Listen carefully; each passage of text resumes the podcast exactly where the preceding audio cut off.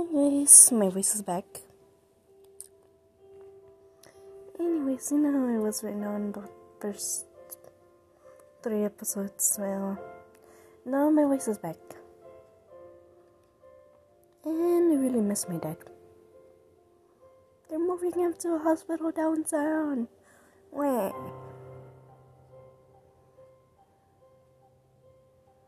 I really miss him.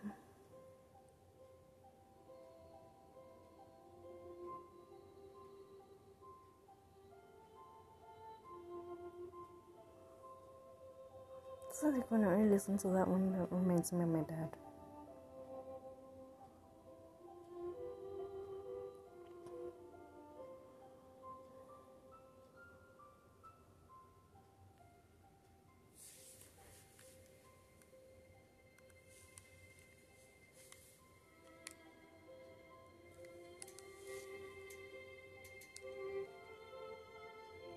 Anyways, really miss him so bad. Eh, my voice is cracking. I know like that.